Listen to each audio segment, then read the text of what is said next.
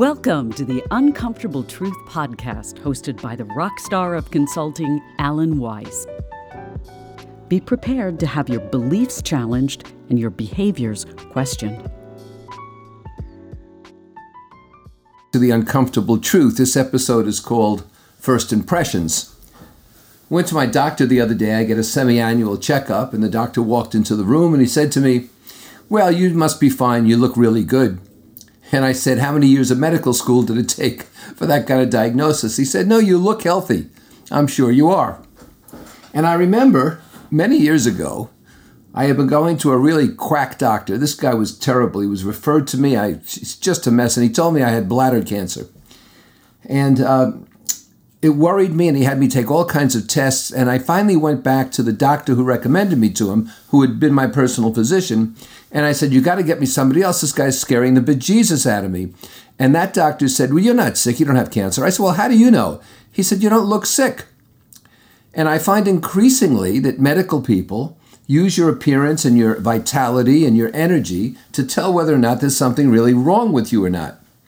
And this applies to so many parts of our lives, not just our health and our well being. For example, when I buy cars and I go to an auto dealership, I don't really care so much about looking around the showroom. I look around the service area. And the service areas of most excellent dealers are, are places where you can eat off the floor. They are meticulous. There's nothing lying around. There are no pools of oil or puddles of water. All the tools are put back in place. I find that a really great indication of just how good the place is. When you go on an airplane, I find that as the cleanliness of the cabin and the cleanliness of the lavatory will tell you all kinds of things about that plane and about the company and about the crew. First glance, you can tell pretty much right away. I'm sure you've had the experience.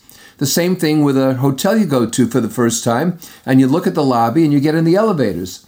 I mean, some Marriotts, for example, back in the day when I used to stay at them, were wonderful. They were kept as clean and as sparkling and as sanitary as higher end hotels, but some of them were dreadful.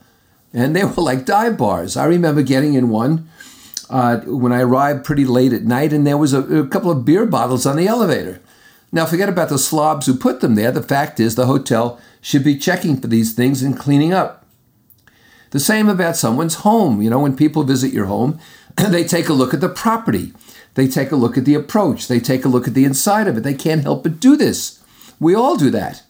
I remember a special church dinner. People had it at auction. And the priest had agreed to cook for this church dinner, and the priest was a superb cook.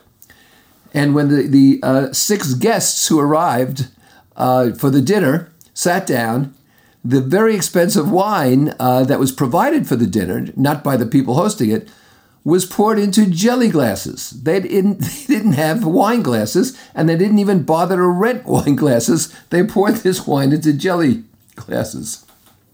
So this applies all over the place. You know, if you look at all these ubiquitous trucks that the gardeners use with all their equipment in the back and the mowers and the clippers and all this kind of stuff, some of these people look like, you know, the, the stuff is going to fall out of the wagon, fall out of the trailer, and you, you wonder how it will start again. But some of it is immaculate.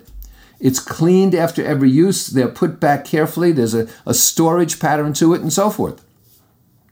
My father-in-law, uh, my father-in-law used to tell me that the people who are best and smartest are the people who take care of their tools. He would tell me, and he would put WD40 on blades of things after every use, and so forth. When I meet people, professionally or personally, I can't help but watch and consider and digest first impressions. Some of it is language. Are people saying, you know, between you and I?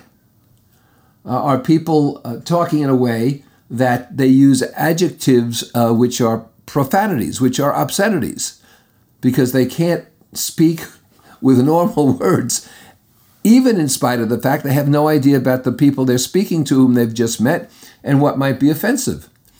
I look at people's attire. And it's interesting to me that uh, when I hold meetings with peers in the room, that is, people who are peers of each other, consultants or speakers or coaches or whatever, some of them are dressed in a very, very polished manner. They look great. They could be at a client. The women have dresses and heels on, the men have jackets on, and their hair is combed and their shoes are shined. But some of them look like they just rolled out of bed and they're actually wearing pajamas. And the fact is, when you're in public and when you're with others, you need to have a, a good and best impression, no matter what. It's not about comfort. I watch people's attention and focus. Do they listen or do they just talk? Do they stop a conversation and go talk to someone else because they're not the center of attention? Are they really interested in what's going on around them? I watch their table manners. Are they using their their knife like it's a dagger and stay, stay stabbing the meat and using their fork to pull it apart? Right now, unfortunately, and not surprisingly, about half the people I see in restaurants don't know how to use cutlery. They don't know how to use their silverware, and they're not much better than cave people. Do people have a sense of humor? Do they laugh? I've taken groups to really, really funny Broadway plays where, you know, of, of 20 people, 18 were uproarious, but two people weren't laughing. You have to have a sense of humor. That has to be the impression you give to people. that You can laugh at yourself and you can laugh at other things. And what are their emotions like? Do they deal with them successfully? Can they hold them in check? Can they stop screaming about their own agendas, about politics or immigration or abortion or climate or whatever it is, and just have a decent conversation with new people? Or do they have to zealously try to convert? Can they keep their emotions under control, or are they carried away by them? All of this applies to websites and collateral and the kind of material you use to support yourself. Is it clear and crisp and clean? Or does it go on and on and on? You know, one of the first impressions I get a lot of, of a lot of people is that they have logorrhea. They are prolix, which is a way of saying they are verbose as hell. Can people speak with brevity? Can they keep it short? Do people have good responsiveness? If I send you an email, do you respond within a day and hopefully quicker. If I leave you a voicemail message, do you respond in the same day? I've actually run into people who have told me that if they're coaching or with a client or working on a project, they don't read email, they don't look at phone messages, they can only focus on what they're doing. There's a word for that. It's called a learning disability. And what about comfort? First impressions of comfort. You know, you know it when you see it, kind of thing, like the Supreme Court defines pornography. Long time ago, we were looking for our first luxury exotic car. My wife and I were in San Francisco, and in San Francisco, there's a street called Van Ness Street. And I don't know if it's still the case today, but Van Ness used to have every auto dealership that was extant. You could get a, a Volkswagen Bug at the time, or you could get a Rolls Royce, everything in between.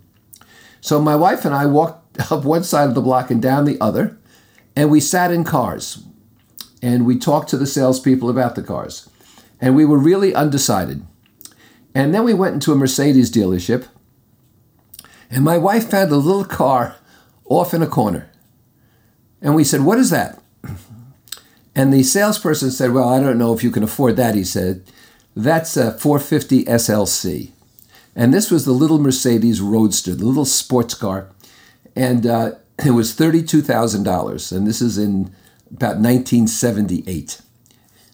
And so my wife gets in the driver's seat, and she looks up at me and she says, "This is the car." And that was that. We ordered the car. It took about four or five months. When it actually came, it was in a different color from the color we had ordered.